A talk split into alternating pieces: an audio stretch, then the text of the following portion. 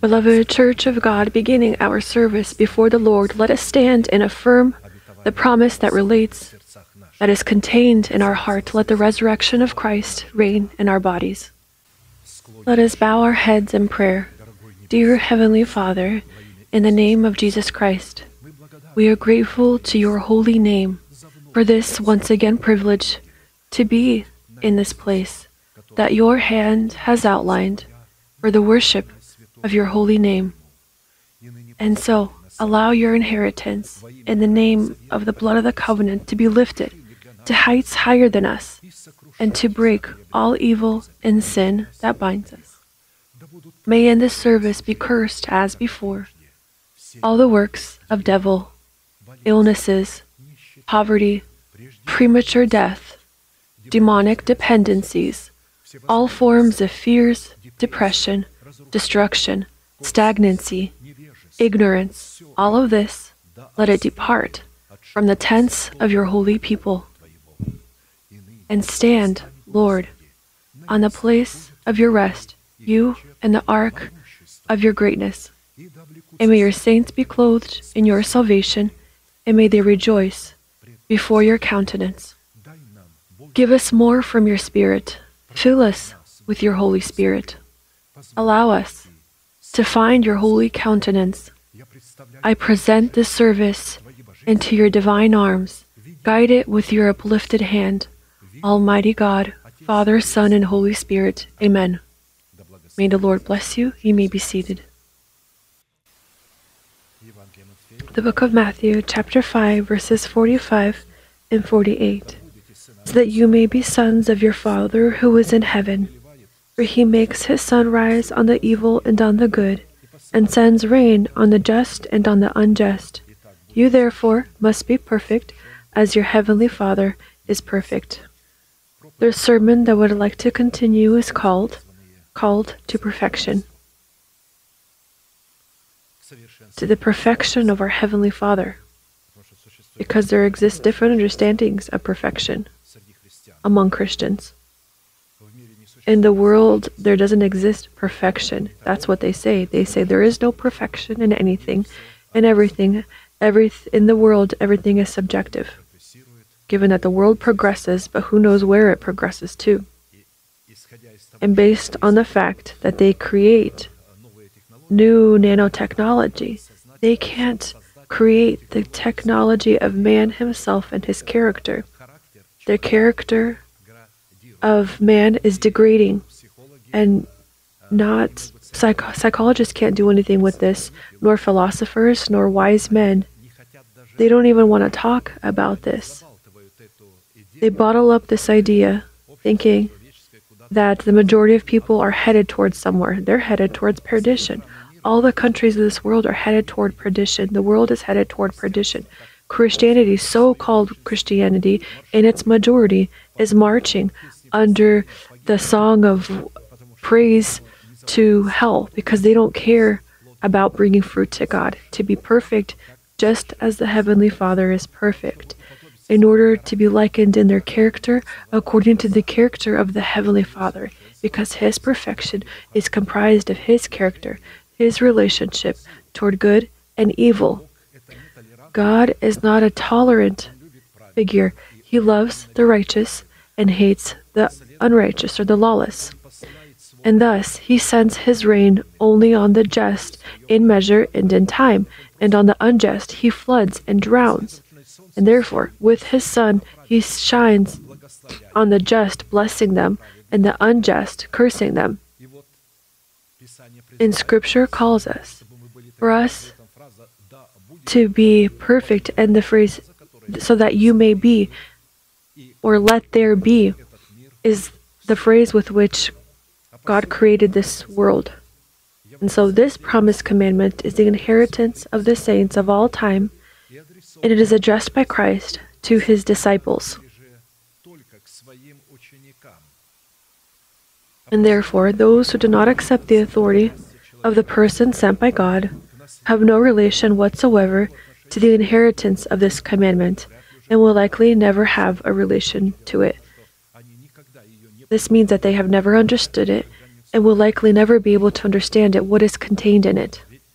Because the perfection of the Heavenly Father is not comprised of going to uh, preach to the earth. People don't even understand that preaching to the world occurs when we are the light. And it doesn't matter where, where you are. If you are light to the world, you preach the good news. And if you're not a light to the world, then even if you have a level of theology, a doctorate degree, and you are going to be sent somewhere, anywhere, and you are going to have some kind of success, and those people that you are going to bring, you are going to bring them not to Christ, but to yourselves.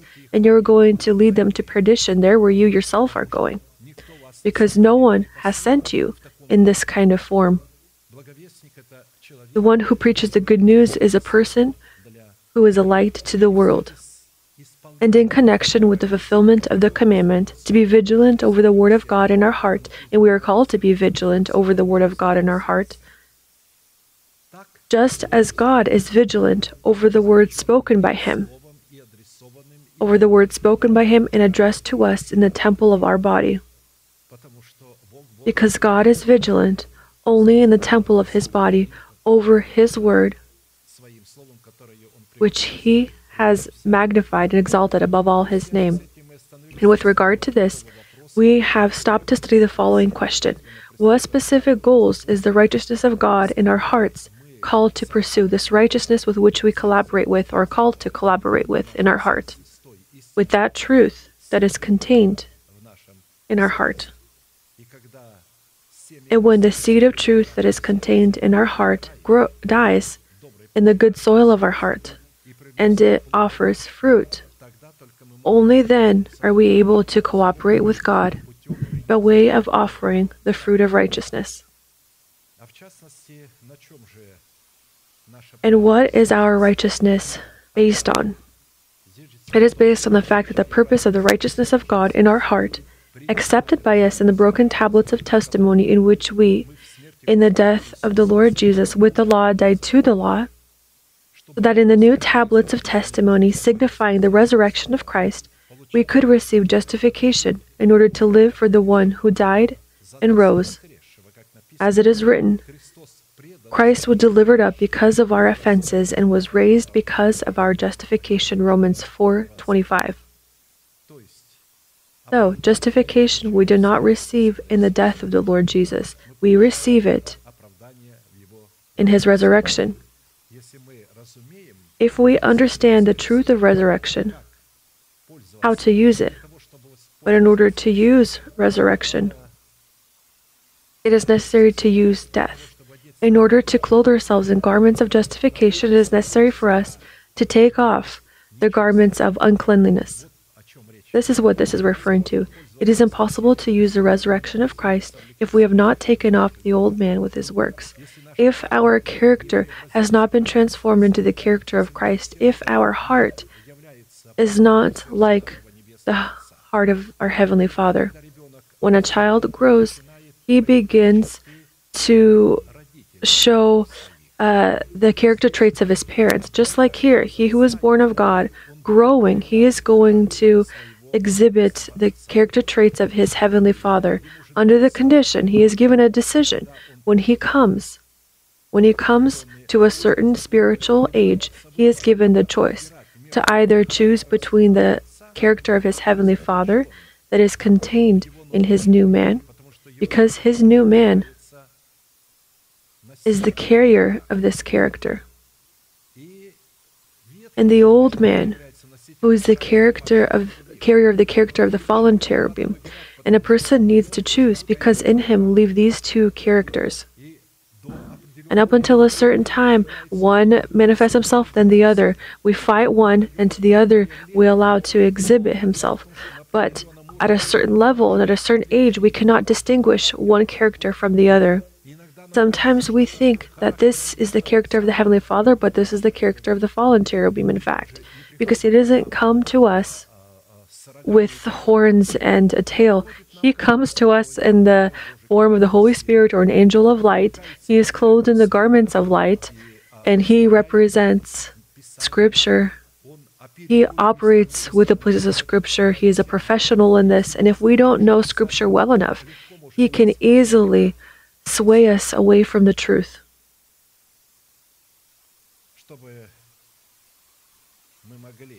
That we could receive the affirmation of our salvation in the new tablets that signify the resurrection of Christ, in order to give God the basis to give us the promise to be an heir of peace, not through the former law, but through righteousness of faith, just as he had given to Abraham and his seed. As it is written, For the promise that he would be the heir of peace was not to Abraham or to his seed through the law, but through the righteousness of faith. God cannot, with the former law, give us this promise. The former law is the form or is the law of works. This is not the law of Moses. The law of Moses is the law of works. This is when Christians thinks that thinks that they are under grace, but they try to please God with their works. When a person tries to please God with his works, he uses the law of works. What does he try to do? He tries to justify himself with his actions. Instead of accepting that which has already been won for us on the cross, in the death of the Lord Jesus and in his resurrection, and then simply to practice righteousness. A person doesn't practice righteousness, he tries to be justified. I'm talking about a Christian. This is the fall of this Christian. And therefore, the covenant of peace in the heart of a person, given that he is so, is a result of the obedience of his faith to the faith of God in the words of the messenger of God. The faith of God is information that comes from the preached word of the word of the messenger of God. Faith is from hearing. This is information, not an emotion, not a feeling. This is not that w- which I feel. The faith of God does not depend on our feelings. We might offend one another and be offended in our feelings, but faith has nothing in common with this offense. You might you you can be lifted up above this offense over the information that you have and begin to proclaim not what you feel, but that which Scripture says, how we ought to behave ourselves. And thus, you will begin to heal, to heal your wounds. God isn't going to just because heal your wounds or my wounds. We are called to heal it through the proclamation of our lips that proclaim the faith of our heart, through the obedience of our faith to the truth of the Word of God that is contained in our heart. And therefore, the faith of God is the generalismus, and our faith is the a soldier that submits to this captain. Look upon the captain and the fulfill, fulfiller of your faith, Jesus, it says in the Bible. And so, to test ourselves, to test ourselves to see if we have the reign of the peace of God in our heart, which identifies us as sons of peace and as holy unto God, to test our hearts for the subject of the reigning peace of God in it, should be done by the ability to be a peacemaker to have an inner state of peace which characterizes us as sons of God, as written, Blessed are the peacemakers, for they shall be called sons of God. Peacemakers are wise people, those that have the fear of the Lord. It is impossible to practice peace without having in ourselves the fear of the Lord, without having this wisdom. A state of peace is the state of a wise heart a wise heart that knows what to do and when to do it, and what means to enact in order to fulfill the will of God. Six signs according to which we could judge that we are partakers to the sons of peace were already the subject of our study, and we have stopped to study the seventh one. This is according to our ability to clothe our essence into the holy or selective love of God. But above all these things, put on love, which is the bond of perfection and let the peace of God rule in your hearts. Only after we are clothed in love, the peace of God will receive the authority to the right to reign in our hearts, to rule in our hearts. We do not clothe ourselves in the love of God agape, which is the bond of perfection. We cannot speak of any kind of peace. And let the peace of God rule in your hearts, to which you were called in one body, and be friendly. We are called to the peace of God, which dwells in the body of Christ. When it says in one body, this does not mean in a specific congregation. This is referring to the body of Christ, which is comprised of multiple churches. Out of the multitude of Christians across the whole earth, in all countries. This is the body of Christ. In Scripture, the holy and selective love of God, agape, is presented by the Holy Spirit in the light of seven unearthly dignities and properties through the preached word of the apostles and prophets, which, according to their nature, are the unchanging properties of God. Here is presented the heart of the Heavenly Father, what properties He has. And practically, when we are born of God, then we are programmed. We are programmed to these properties. They can't right away uh, portray themselves in us. It's a program, and a program can be exhibited or expressed when we, as a programmable device, will grow into the full measure of the stature of Christ. This is virtue, knowledge, self-control, patience, godliness, brotherly love, and love. 2 Peter chapter 1 verses 2 through 8. This is called, as we often say, the ladder of Peter, uh, with many people not even understanding what kind of ladder this is. In fact, this is not a ladder. A ladder can't be water in a cup because these properties are united in one. They are dissolved in one another. What kind of ladder can we talk about here? Oh, you in virtue now you're one step higher when you have knowledge. No, this can't be so because knowledge comes from virtue. And therefore, this is not a ladder. This is something that is united in one. This is the fruit that has different kinds of ingredients. And here is presented the heart of the Heavenly Father and the heart of a holy person, the heart of the child, child of God, that growing in the temple of God will begin to manifest these properties. But in order to manifest them, a child of God must strive, must study God's role and His role, and what they must do that these properties can be manifested in them. And as we often say, the first thing that we need to do is with the law, die to the law so that we could live for the one who died and rose, so that we die to our nation, the house of our father, and our corrupt lusts. This means to take off the old man. This is the first thing that we ought to do, because only then will this program be able to be turned on in us. Until we do this, the program cannot realize itself. We can speak with our lips, but the program will not be realized in us because the heart is not cleansed of dead works. And therefore, in a certain format, out of the seven available characteristics, which in their totality determine in our heart the goodness of God, or the love of God, agape, we have already studied five properties, and we have stopped to study the sixth one. This is the calling to show in our faith brotherly love, which transfers us from the state of eternal death to the state of eternal life. This property, uh, the Holy Spirit has uh, stopped us out for a long time because it seems as if there is a goal set here.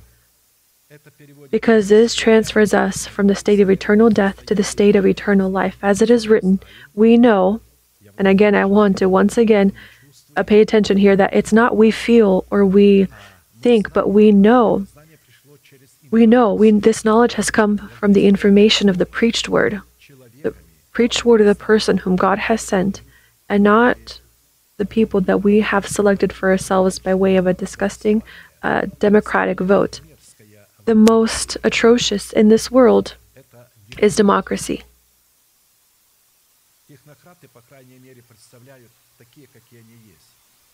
Democrats are terrorists. They are terrorists who despise mankind. Of course, their followers who don't realize anything think that truly there exists democracy, that there exists the freedom of the word. There is no freedom. Uh, they, they have freedom, they think. But thanks to God, we have a kind of freedom that not neither technocrats nor Democrats have. We have freedom from sin. And no one can place a lock on our lips because our lips are bridled with meekness of the truth of the Word of God. that are stronger than any kind of weapons, stronger than any kind of Democrat or technocrat, stronger than Judaism and tr- stronger than Islam. I'm referring to Judaism, not in the literal sense, but in the sense that today it is, uh, in, the, in the sense that it is proclaimed today by the Jews. They have transformed Judaism. Judaism truly is the teaching of birth from above. They have uh, distorted it. They don't believe in birth from above. They consider themselves exclusive. When a person considers, or a nationality considers themselves exclusive, Scripture says that this is selfishness of the highest level.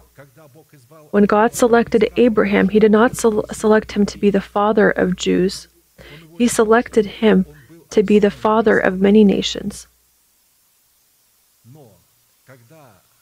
But when the nation, when a nation says, This is us, this is called nationalism, Nazism, fascism. When, pa- when patriot, uh, patriotism is disciplined in a certain kind of country, they are expressing nationalism. But if they do not, but if they don't bring forth patriotism, then no one will go fight for this land. No one will go out to war. They condemn nationalism against the one they go fight, and they go to fight as nationalists, but they say we're not nationalists. We respect all. But this is a hidden form of it. The world is found in such a state that it is incapable of not having war. They are incapable of not having war because they want to have, to dictate, to be the great giant.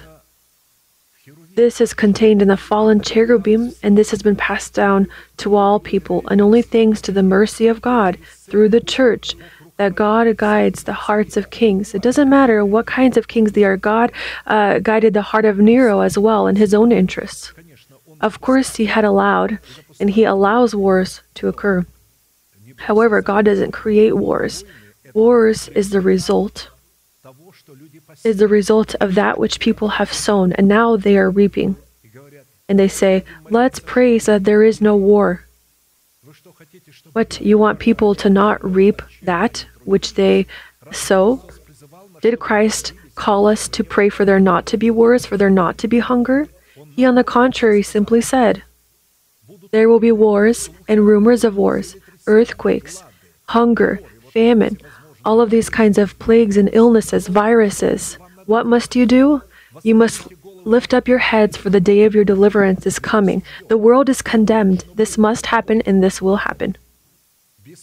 It is it is fruitless to pray for there to not be war, to stop war. How can you stop war if the war is happening in your heart between the old man and the new man? Stop it within yourselves. As soon as you stop it within yourselves, as soon as I stop it within myself, only then will I become a carrier of peace. What kind of peace? The peace of God. And then I'm a light to this world. And then those who have been preselected by God, chosen in this world in the different countries, God will allow them to hear this word from the sons of peace.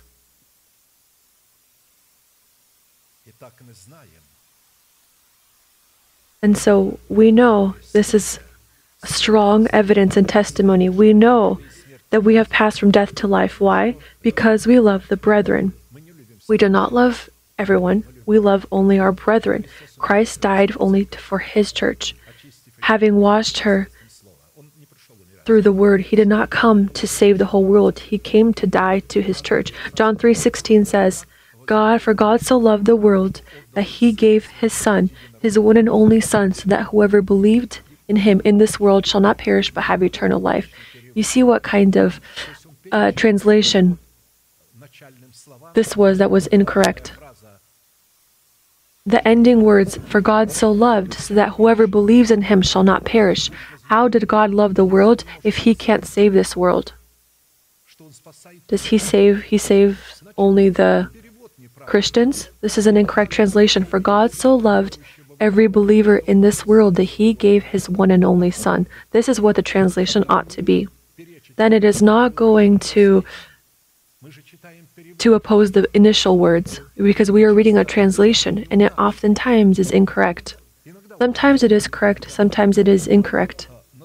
But even if it is a correct translation, when this book is read upon a correct translation, Jews in their own language, they are blind. Christ has said they are blind, they do not see, they are incapable of seeing, because these are the thoughts of God, and they are opened and revealed only to those who seek God and who are ready to pay the price in order to find Him, in order to unite with Him as one. And so, he who does not love his brother abides in death. Whoever hates his brother is a murderer. You see, it is not absolutely necessary to take a knife or a bullet to kill a person. It is enough to simply hate him. Hatred oftentimes hides behind envy. If we are envious of someone, this means that this is hatred. How come Cain had killed Abel? Because he had envy. And that's why he hated his brother due to his envy. He paid attention to the fact that God had favored Abel and not him.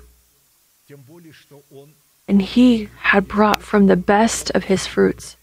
Sometimes people say he needed to bring the sacrifice of blood. Well, how is he going to bring the sacrifice of blood? Because God did not give him sheep, but God gave him the, the land, and from this land he had offered fruit to God which the land had produced. Scripture says he looked at Cain and at his gift. He looked at Abel and his gift. This means that God looks not at the sacrifice, but on you, on me. He looks at my motives, what I am pursuing with the sacrifice, what I am pursuing with my prayer. If I am pursuing my own interests, if I am praying with the words of God, but I pursue my own goals, I want to use the gifts of the Holy Spirit, anointing, blessing, in order for the flesh, not to grow in the full measure of the stature of Christ, not in order to bind the flesh with its corrupt lusts, but in order to seek some kinds of benefits in Scripture so that I can give my flesh the opportunity to satisfy its lusts and desires. And this is calamity. This is death when we hate. This is a murder. And you know that no murderer has eternal life abiding in him. 1 John chapter 3 verses 14 through 15. In this regard, as in the previous components, the virtue of God and his unique goodness to us, which we are called to show in our faith in seven components, we had to answer four classic questions. What does Scripture say about the power of brotherly love which we are called to show in our faith?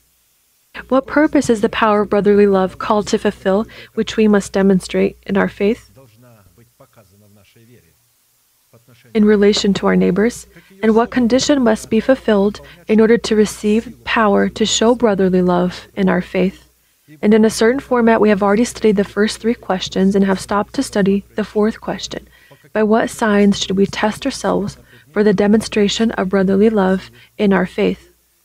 We have already studied the first six signs according to which we could define the essence of befitting praise coming from our heart in the atmosphere of brotherly love, which transfers us from death to life, and therefore we will turn to studying the seventh sign.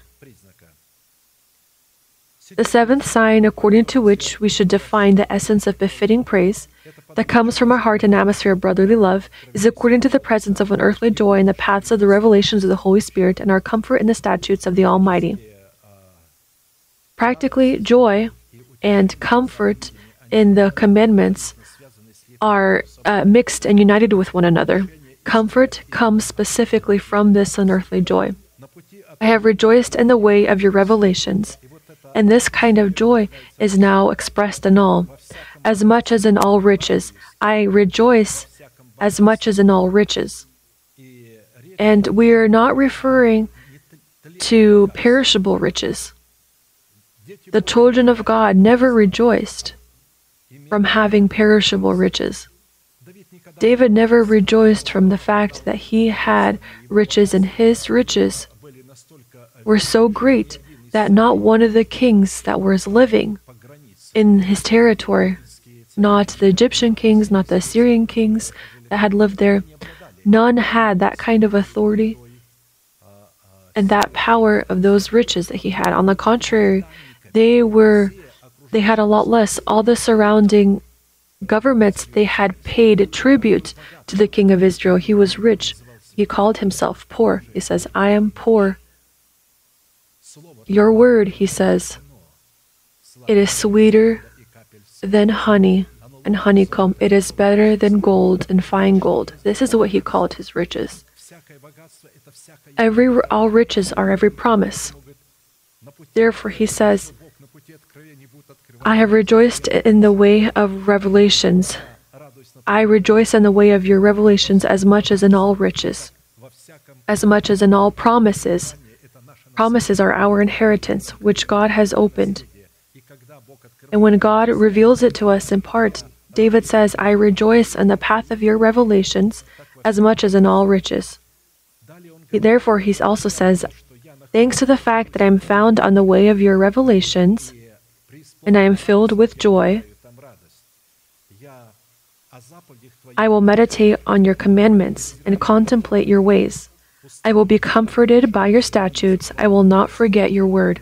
Psalms 119, verses 14 through 16. A question arises What conditions will be necessary to fulfill for our heart to be filled with unblemished joy? According to this place of Scripture, to grow in our heart the kingdom of heaven and the fruit of unblemished joy is possible only when accepting the Holy, Holy Spirit as Lord and ruler of our life. In this sign, according to which we should define the essence of befitting praise, coming from a heart in the atmosphere of brotherly love, is comprised of five components which, in their union, are found in a wonderful balance in relation to one another because they flow from one another and verify the authenticity of one another, and therefore unblemished joy discovers itself first on the way of the revelations of the Lord, pondering over the commandments of the Lord, contemplating the ways of the Lord, being comforted by the statutes of the Word, and keeping in remembrance the words of the Lord. If the components of this sign are the property of our heart, then this will mean that our prayer meets the requirements of befitting praise, which comes from our heart in the atmosphere of brotherly love that transfers us from death to life. And so, the first component of this sign, according to which we could define the essence of befitting praise, coming from our good heart. Again, this first initial component will show itself in the others, and it will be comprised the fact that we will discover and experience unblemished joy in the ways of the revelations of the Lord. The ways of the Lord are the ways on which God walks, which are comprised of the revelations of the Holy Spirit regarding the essence of the commandments and statutes of the Lord hidden in our heart that lead us to the realization of the salvation of our soul and body, which are presented in the sworn promises of God that we are called to know through instruction in faith. At the same time, we should not lose sight of the fact that the way of the revelations of the commandments and statutes of the Lord is the way of light in the format of the word that proceeds from the lips of God, along which first God Himself walks. As written, but if we walk in the light as He is in the light, we have fellowship with one another. Again, not quite a correct translation here. Some words are let go of here. Uh, we ought to have said, if we walk in the light just as He is in the light. But if we walk in the light as He is in the light, then we need to uh, interpret. If we walk in the in that light in which God walks, we have fellowship with one another. Only then will we be able to show the power of brotherly love.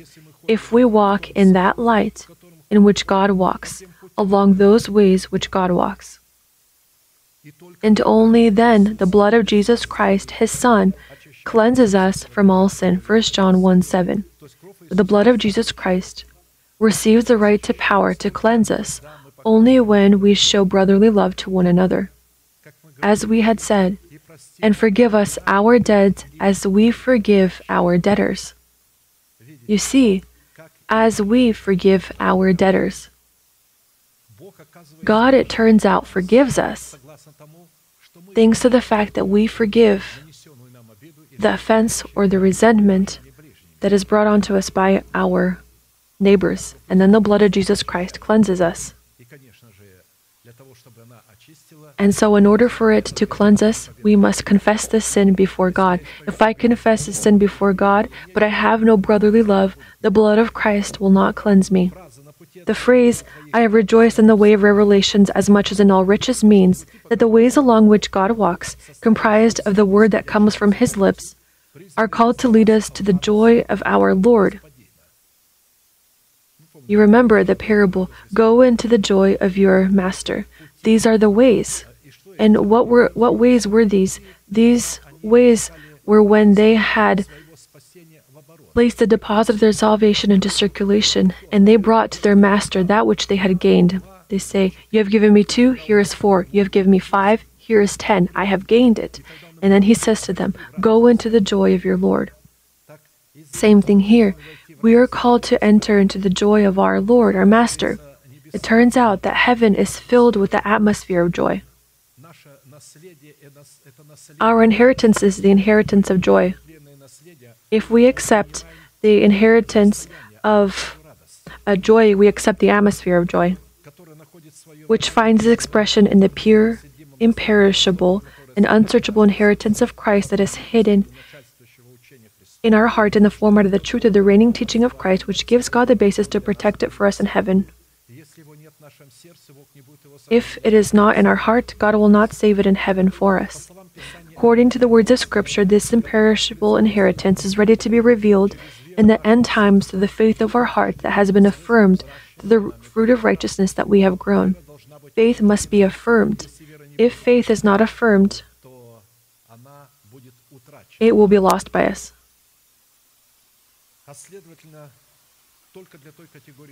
And therefore, only to the category of saints that has hidden in their heart the imperishable inheritance of Christ, in the format of the reigning teaching of Christ, it will be ready to be revealed in the end times, which means that at the end times, this category of saints will enter into this imperishable inheritance that was kept from the pre- previous generations of saints. For that very reason, that they did not live in these end times, which this promise ought to have been revealed. As it is written, Blessed be the God and Father of our Lord Jesus Christ, who according to his abundant mercy has begotten us again to a living hope, the resurrection of Jesus Christ from the dead, to an inheritance incorruptible and undefiled. Uh, listen closely to the words of Peter incorruptible and undefiled, and that does not fade away, reserved in heaven for you, who are kept by the power of God through faith for salvation, ready to be revealed in the last time. He says here that he does not know this yet. He says that this is what it is, that it is pure, it is incorruptible, it is holy, undefiled. But what kinds of promise? What is this promise? It is comprised of promises. But he says, these are ready to be revealed in the last time, and I, I do not know them yet. I know that they are pure, incorruptible, and undefiled. And they are called to be opened in the last time. And he spoke to those in his time.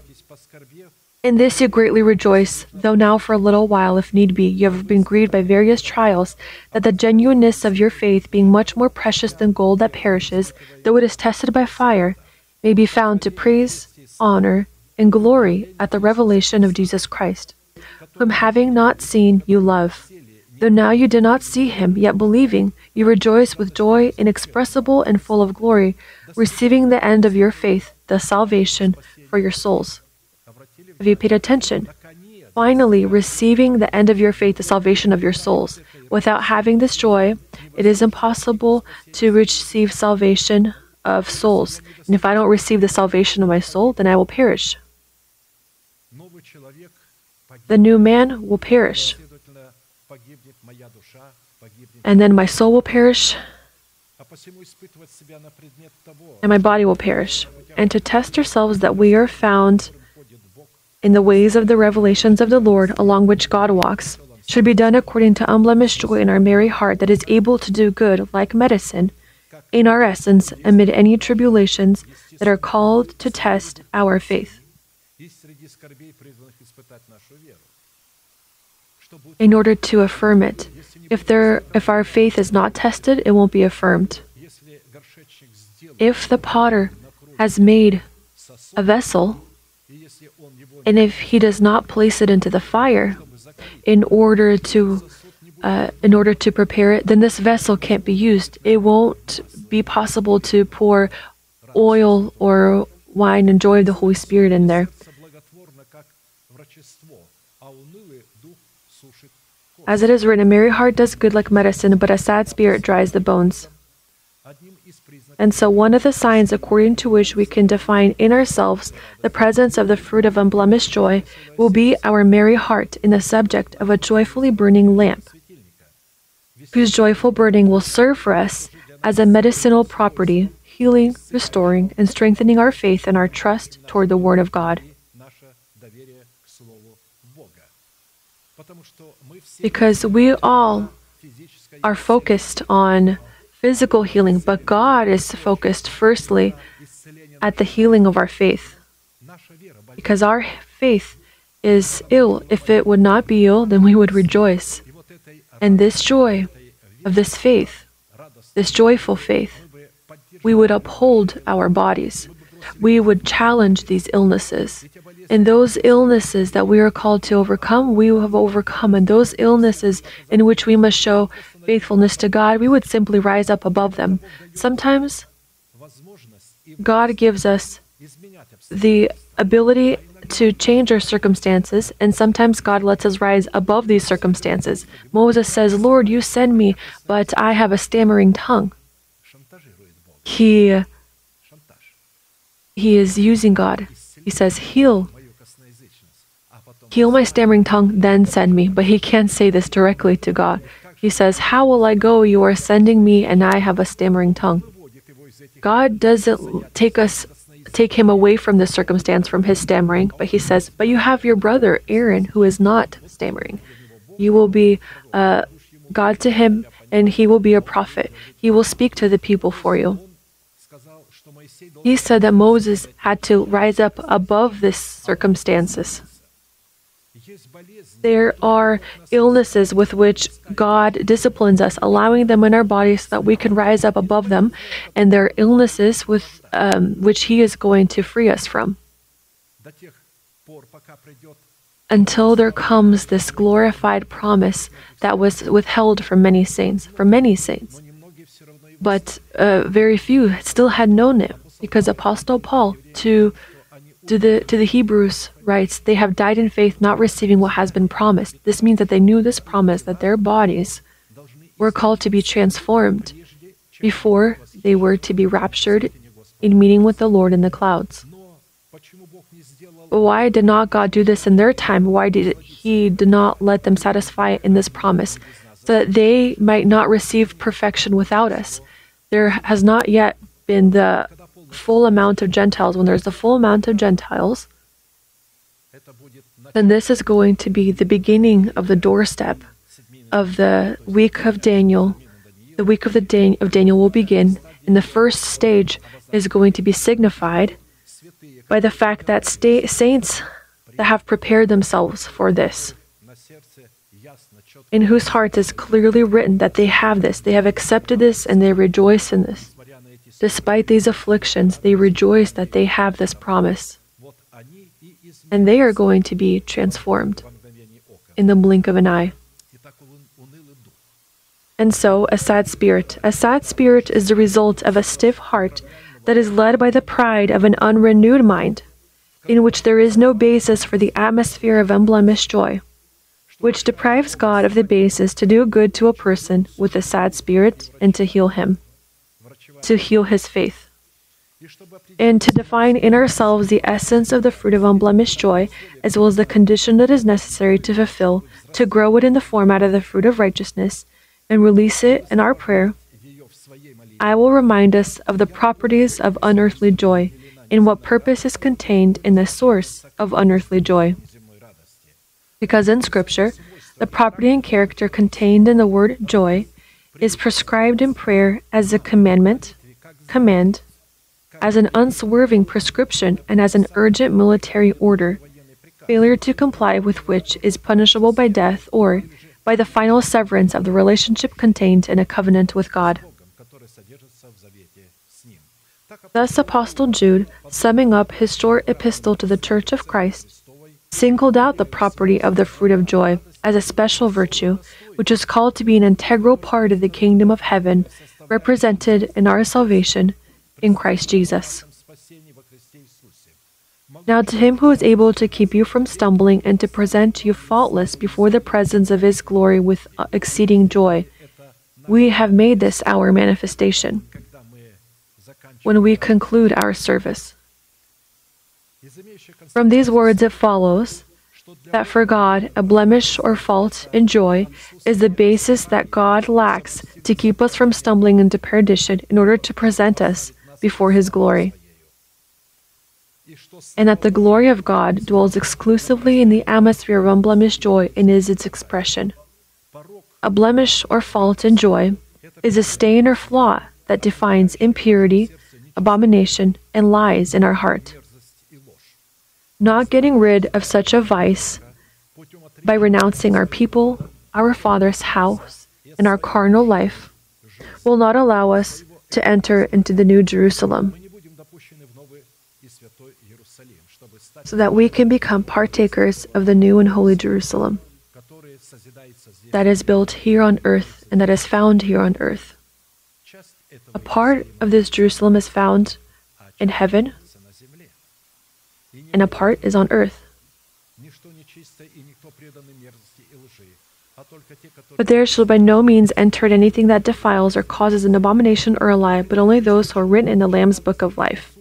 Revelation 21:27. Defining the source of unblemished joy and its inherent natural properties in Scripture, it follows that first, attention, unblemished joy is not an emotion, it is the informational program of God that is comprised in the discipline of the mind a meek heart, which is expresses itself in meek lips that are bridled by the truth contained in the heart.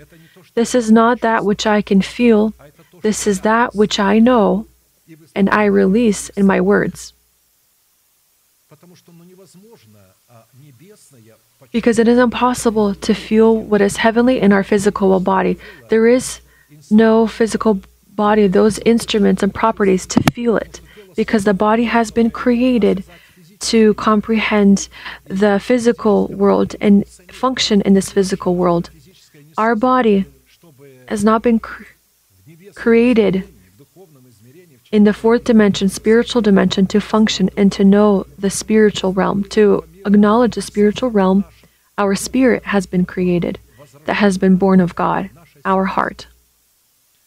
Second unblemished joy in prayer can come only from the unblemished heart of a person who carries the state and expresses it in his thoughts, words, and actions. So, thoughts, words, actions. Third, if in our heart there will dwell the atmosphere of unblemished joy, then our prayer will express the property of this unearthly joy in the words of the faith of God contained in our heart. We will not depend on what is happening around us and with our body. We, with joy, are going to proclaim the faith of God that dwells in our heart, Because the faith of God is the Word of God that dwells forever, and everything else that is around us and everything that is happening with our body is temporary. It does not endure forever. Only the Word of God endures forever. Fourth, we should distinguish earthly or ordinary joy expressing itself in our emotions from supernatural joy that has its distinctive roots in God, its distinctive source in God, in its distinctive origin in God.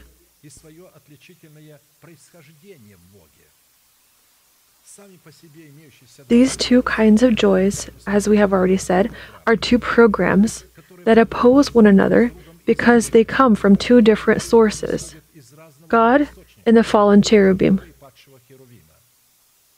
Six, the heart of a person is the programmable device, and the kind of joy he gives preference to clothes him in it, and it becomes governing in his essence.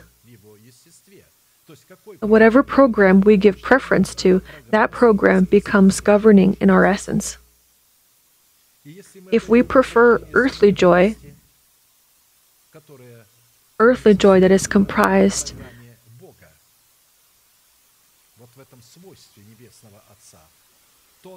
then it will measure our relationship with God. And on the other hand, will suppress and oppress unearthly joy if we give preference to earthly joy.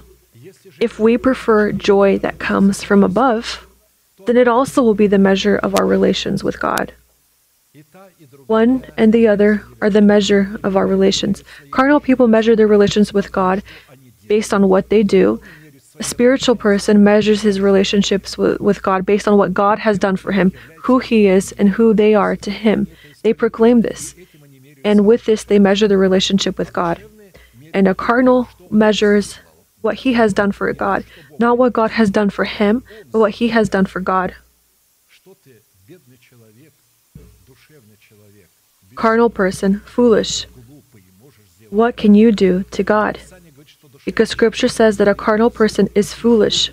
What can you, O foolish man, do for God in order to astonish him? And uh, God is astonished when we begin to magnify that work that He has done in Christ Jesus, that He has given us justification as a gift of grace, and we don't need to earn it. We don't need to do something in order to become righteous. We need to simply practice righteousness because we have been born holy and righteous. I will remind you, at the same time, that due to its supernatural nature, unearthly joy is impossible to experience or feel at the level of our physical capabilities. So, unlike earthly joy, it is not the result of any emotion or any feeling that raises the physical and carnal mood. Because supernatural joy is a component of the kingdom of heaven in our heart that is called to express itself in the discipline of our mind, will, and heart, to practice peace in our heart. It practices peace in our heart as well as balances, controls, and leads our emotions after itself. As written, for the kingdom of God is not eating and drinking, but righteousness and peace and joy in the Holy Spirit. Romans 14 17. These three components that proceed from righteousness. From this righteousness comes peace, and from this peace comes joy, joy in the Holy Spirit. They come from one another, but they are united into one. Therefore, joy in the Holy Spirit is a component of the kingdom of heaven in us. If we don't have this, and it must be in us in the format of the informational word, this means that we don't have it. And so, supernatural joy is called to present in our heart love toward righteousness and hatred toward lawlessness through our meek lips that are bridled by the truth contained in our heart. You have loved righteousness and hated lawlessness, therefore God your God has anointed you with the oil of gladness more than your companions. Hebrews 1 9. Psalms 44. This is where Apostle Paul took that phrase. And here we see that supernatural joy expresses itself in love towards the carriers of righteousness and hatred towards the carriers of lawlessness. It is impossible to express love toward righteousness and hatred toward lawlessness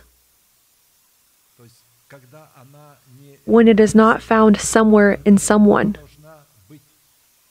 It must be placed in some kind of programmable device. If it is not in a programmable device, it cannot express itself. And when it cannot express itself and discover, be discovered, you can't love it or hate it. You can love it or hate it only in a programmable device, which is the heart of man. And when he, from his evil heart, carries out evil, and the other carries out from his good heart good, then you will love good in the carriers of good, and you will hate evil in the carriers of evil. And when these emotions, our emotions, will be bridled by the bridle of meekness that is comprised of the discipline of our renewed mind and will that have been made dependent on the truth in the heart, only then will our emotions be able to feel to feel the goodness. Take a look here. There is uh, the essence of feeling. Only then will our emotions be able to feel, to feel in itself the goodness and medicine of our joyfully heart which becomes the source of our unearthly joy that strives toward eternal life. So, unearthly joy. Unearthly joy can excite earthly joy, having cleansed it, leading it after itself. If unearthly joy does not lead earthly joy, then this earthly joy is blemished. But when it, it is under the governing of unearthly joy, then it is good. According to revelations of Scripture, unblemished joy as an earthly comp- as an unearthly component is called to define the essence of our continual prayer. This is one of the unchanging properties of the names of God Himself, as well as one of the properties of the children born of God. This property of unblemished joy could be accepted only in the seed of the Word of grace and in the face of the Holy Spirit the face of the Holy Spirit that uncovers the meaning of this seed, this truth, and only then be grown into the fruit of righteousness through the discipline of the will, mind, and heart that are directed to our continual dwelling in the Word of God and the Holy Spirit. And thus, supernatural joy, according to its origin and manifestation, is stable, continual, unchanging, and does not depend on earthly circumstances tied to losses and the gain of material goods. Defining earthly joy and earthly gladness, Scripture states that the triumphing of the wicked is short, and the joy of the hypocrite is but for a moment. Job 25. Even in laughter, the heart may sorrow, and the end of mirth may be grief. Proverbs 14:13 you see what kind of joy, earthly joy is. It is short, and the end of it may be grief and will be grief. And upon this mirth, a person's heart might be in pain. Uh, but upon a joyful heart, the heart is not in pain. There is no wounds. It heals the wounds of the heart.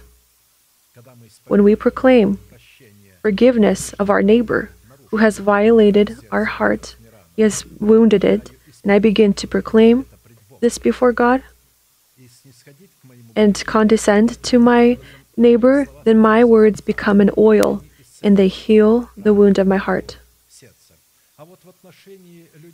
And in relation to people with an unclean heart and hands that had filled Zion then and today, Apostle James wrote, Lament and mourn and weep.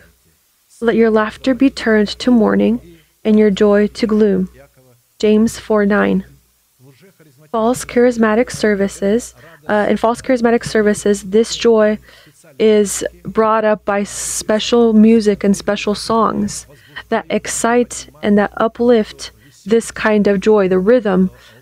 And in this moment, they forget they forget that things are not well between them and God, that they are in sin, but they rejoice in these songs and they sing hallelujah. And the word is that this foolish as well that they then speak. It must be joy and fill fill them. Because if you say something seriously, then either they will fall asleep or they will come to horror. Then why did I just dance around and and praise, uh, sing hallelujah and praise God? And then through the word of God, they find out that she has no right to praise God in the first place. She doesn't have any kind of legitimate rights to draw near to God, to enter into the sanctuary, because she is not a king, priest, or prophet. But no one has told her of this. That's why she rejoices in this way. But end of joy uh, will be gloom. Pa- Apostle Paul talk, t- tells to the churches that they must um, lament and mourn and weep. And so for trust and earthly joy, when people prefer to, which people pervert over supernatural joy, God will one day bring them to judgment. Rejoice, O young man, in your youth, and let your heart cheer you in the days of your youth. Walk in the ways of your heart and in the sight of your eyes, but know that for all these things God will bring you into judgment. Ecclesiastes 11:9. Ah, uh, this is how I understand it. This is how I see things. Well, take a look. How you un- this is how you understand it but because you understand in this way because you have decided to be based to be based on how you think god will bring you to judgment. You must kill in yourself. This is how i think or in my opinion. And you must say lord whatever your word you will give me i will be submissive to this word in the church. I have prepared my heart. I prepare my heart. And the word that you will give to me that word i will submit to. I will not come to church with my own word, with my own understanding. I don't agree with this.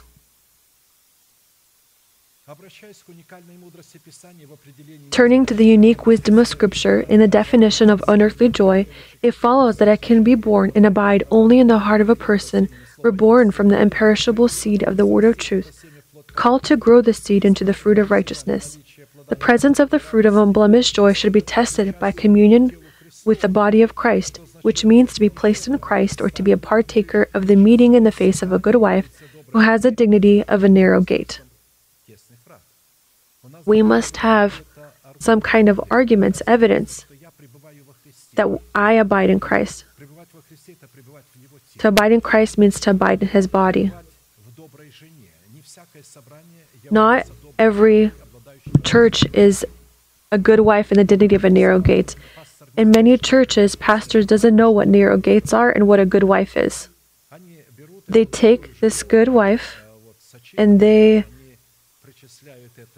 attribute this to a specific face. They don't see that this is referring to not this woman or this girl, this is referring to the church. But for some reason, they attribute this to an ordinary person.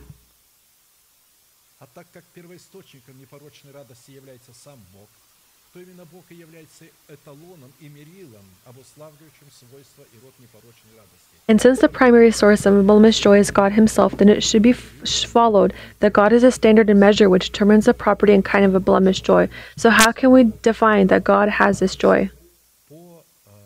According to the thoughts that He has and the words that He speaks because this joy is information that comes from God's lips.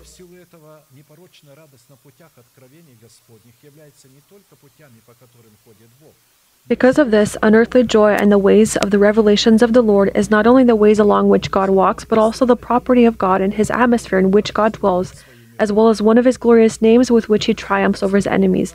God triumphs over his enemies. One of the victories that was given to Israel when the enemy had come at him with a great amount and surpassed him in weapon, then according to the revelation in himself, Jehoshaphat placed, in front of himself not the special forces of his army, but he placed priests in front of the army with trumpets, and behind them was a choir. And the priest had sounded with the trumpets, not just sounded, but this was a melody. And the choir had exclaimed and praised God. And when the trumpets had sounded by the priests and the choir had exalted God, in this moment, God made a disagreement between the peoples, and they stood up, they rose against one another, and they overcame one another. And Israel went to go and battle with one another. And when they approached, there was no one to fight with. They had to simply carry out the tribute. For, for several days, they had carried out this tribute. Israel grew rich. You see, sometimes we don't even need to step into battle with our enemy. When we begin to say who God is for us in Christ Jesus, what God has done for us, who we are to Him, and when we proclaim this, then these words destroy,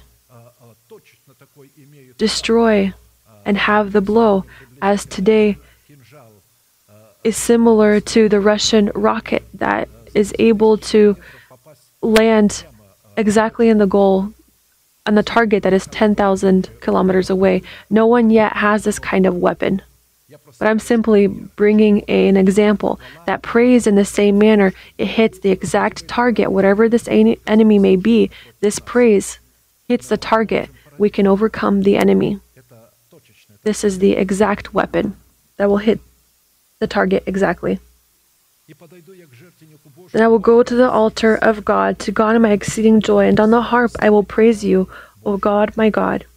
Why are you cast down, O my soul, and why are you disquieted within me?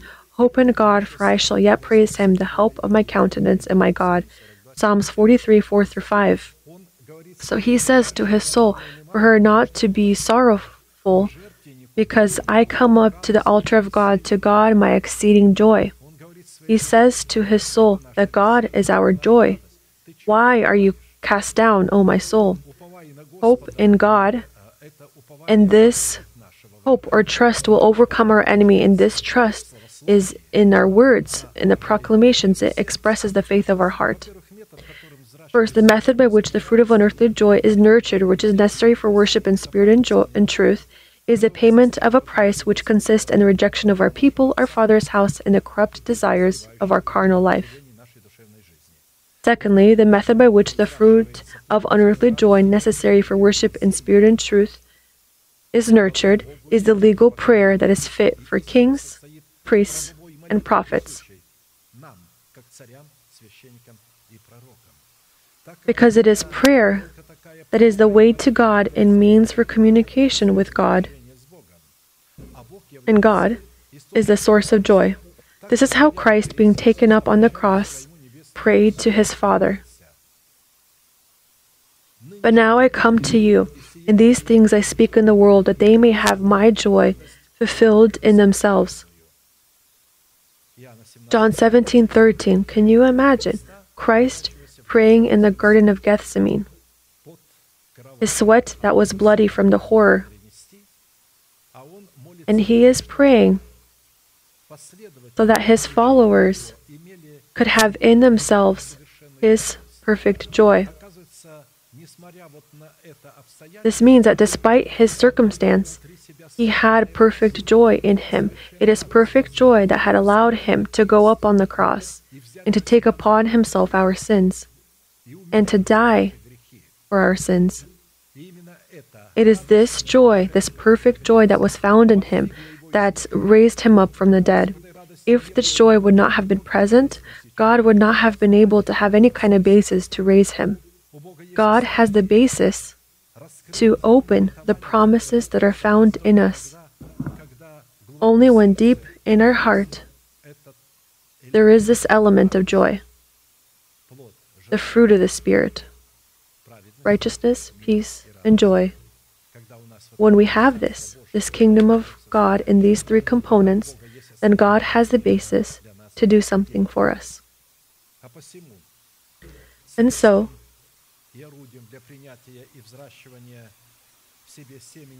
the means and tool for accepting and cultivating the seed of the kingdom of heaven in oneself as a component to the fruit of an earthly joy is continual prayer which is done in accordance with the 12 requirements contained in the 12 precious stones of the breastplate of judgment embedded in 12 golden settings which are in our heart the image of the truth of the word. It is as we have said before, it is not the golden settings that are carved to fit the precious stones, but the precious stones that are carved, carved to fit the golden settings on the breastplate of judgment of the high priest. And therefore, every component of the price for accepting and cultivating in our spirit the seed of the kingdom of heaven into the fruit of the Spirit in constituting unblemished joy, is a format and kind of a continual prayer that meets the requirements of the breastplate of judgment, in which we, as warriors of prayer, are called to arrange our heart. The first component of the price for growing the fruit of unblemished joy, or offering the fruit of unblemished joy in the essence of our continual prayer, is comprised of gaining an unblemished heart by way of cleansing our conscience from dead works because unblemished joy can come only from an unblemished heart that is cleansed from dead works.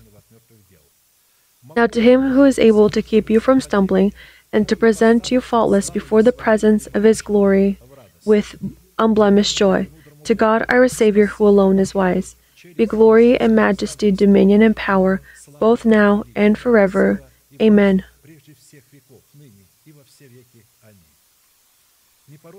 An unblemished heart is the good and wise heart, in which dwell two great witnesses, two great lights that stand before God of all the earth in the dignity of Thummim, in the format of the teaching of Christ, in the dignity of Urim, in the face of the Holy Spirit, who uncovers in our heart the mystery of Thummim that is contained in the truth of the teaching of Christ.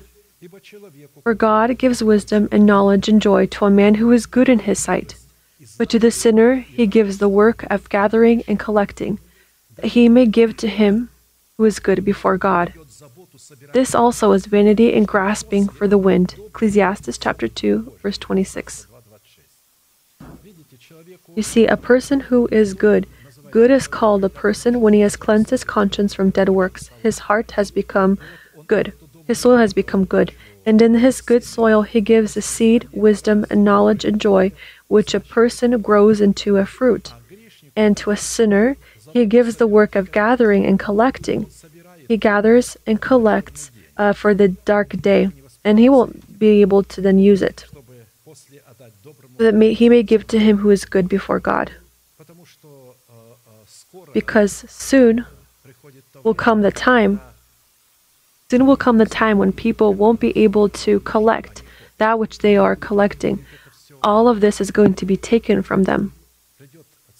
There will be a decimal technology, and money will be in numbers and decimals, and it will be in a kind of capsule, a chip that is going to be placed in a person's hand. And I will tell you that this is not going to be across the whole earth. This is only going to be on the territory of the former Roman Empire, there will the, where the Antichrist will reign and therefore the Russians, this northern country that is called to do something to collaborate with God, God is going to do something through this country. They will never accept. They will never accept this dimension of these riches. They have their own currency. China won't accept this uh, this new way of currency. This will only be necessary for the democratic Europe. This is so that you understand, or for the Europe of that time. And these capsules are not the mark of the beast. This is just going to be the financial system. You are placed in this, you have it placed in your capsule, all your money. At any time, the government can take from this capsule, and now you can't not pay a tax. You can't not pay it. It's just automatically going to be taken from you. And if they want to, they'll take everything. And if they want to, you'll say, Well, I wanted to buy this and I wasn't given it. And they'll say, Well, because there is, uh, you have been punished for this and that. Just like right now, the West is punishing many countries by closing their accounts. I want to show that this won't always be, but a person who is good in his sight, he will give wisdom and all that they had gathered, God will give to the good in the face of God. And according to Scripture, the church of God, that part of the church of God that is going to be clothed in imperishable bodies, God will give to them. They will collect and gather and collect, but because they don't have, they can simply collect and not use it, and to correctly use it, they don't, they don't know how to. Then in this manner, God will give this all to the wise.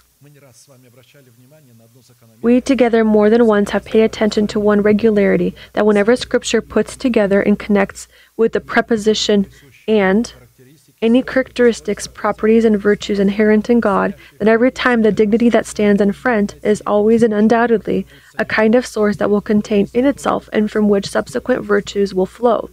And therefore, the wisdom that comes from God always and undeniably gives supernatural knowledge in supernatural knowledge that comes from the wisdom of God always possesses and carries in itself the triumph uh, triumph of unearthly joy. And therefore the presence of unblemished joy is always checked by the presence of knowledge emanating from the revelations of Urim, revealing the secret of Thummim imprinted in our heart. Amen. Let us bow, bend our knees, and to whom this is impossible, their heads in prayer. And we will thank God for that word that we were able to have today, to hear and to have it today, that we can take it and use it. This, these are our riches.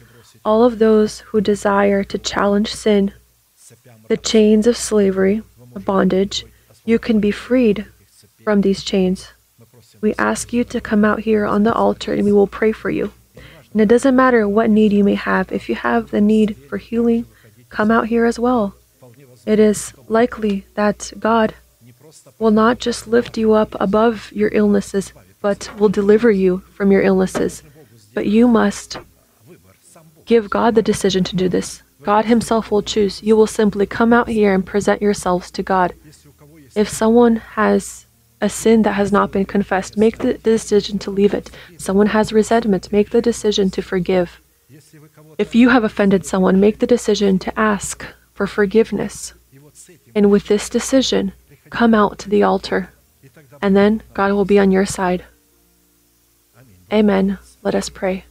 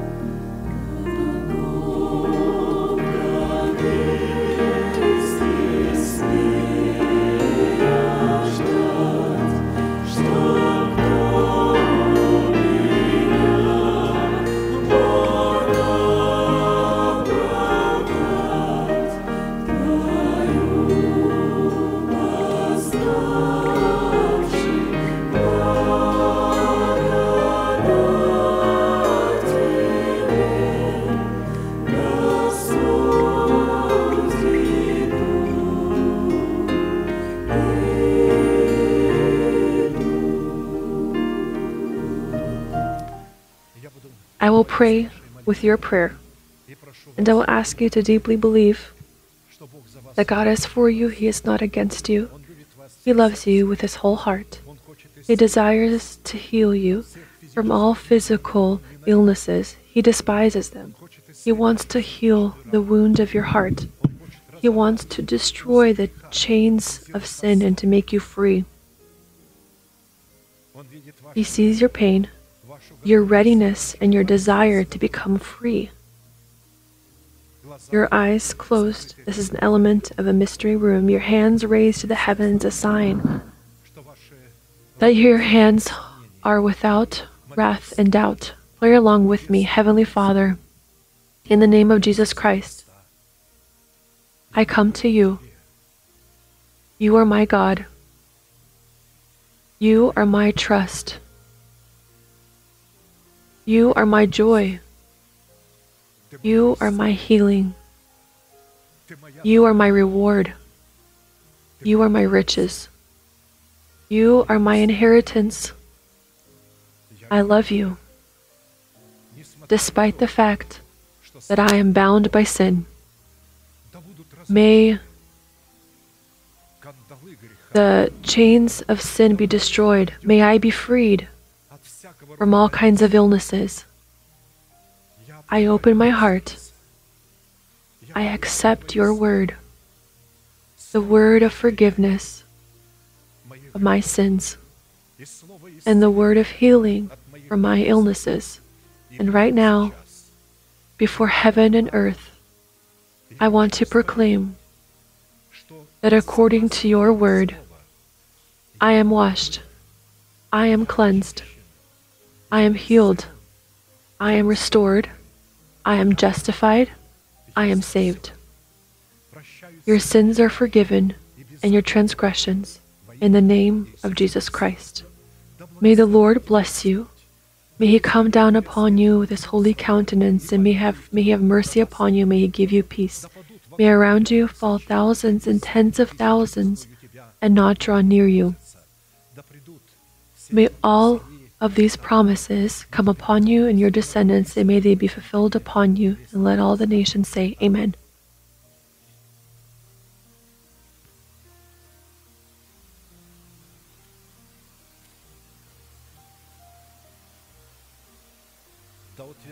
May the Lord affirm, may He affirm that promise that you have accepted today. The promise of the blotting out of your sins before his countenance, the promise of healing from all kinds of illnesses, the promise of the destruction of the power of death in our body, the promise of the erection of the power of imperishability in our body. Carry this in your heart, ponder upon it, speak of it with one another.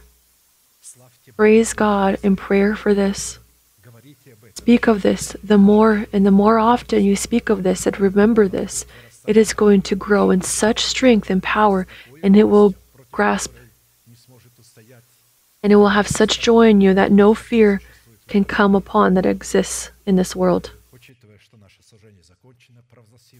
Considering that our time has come to an end, let us proclaim our unchanging manifest.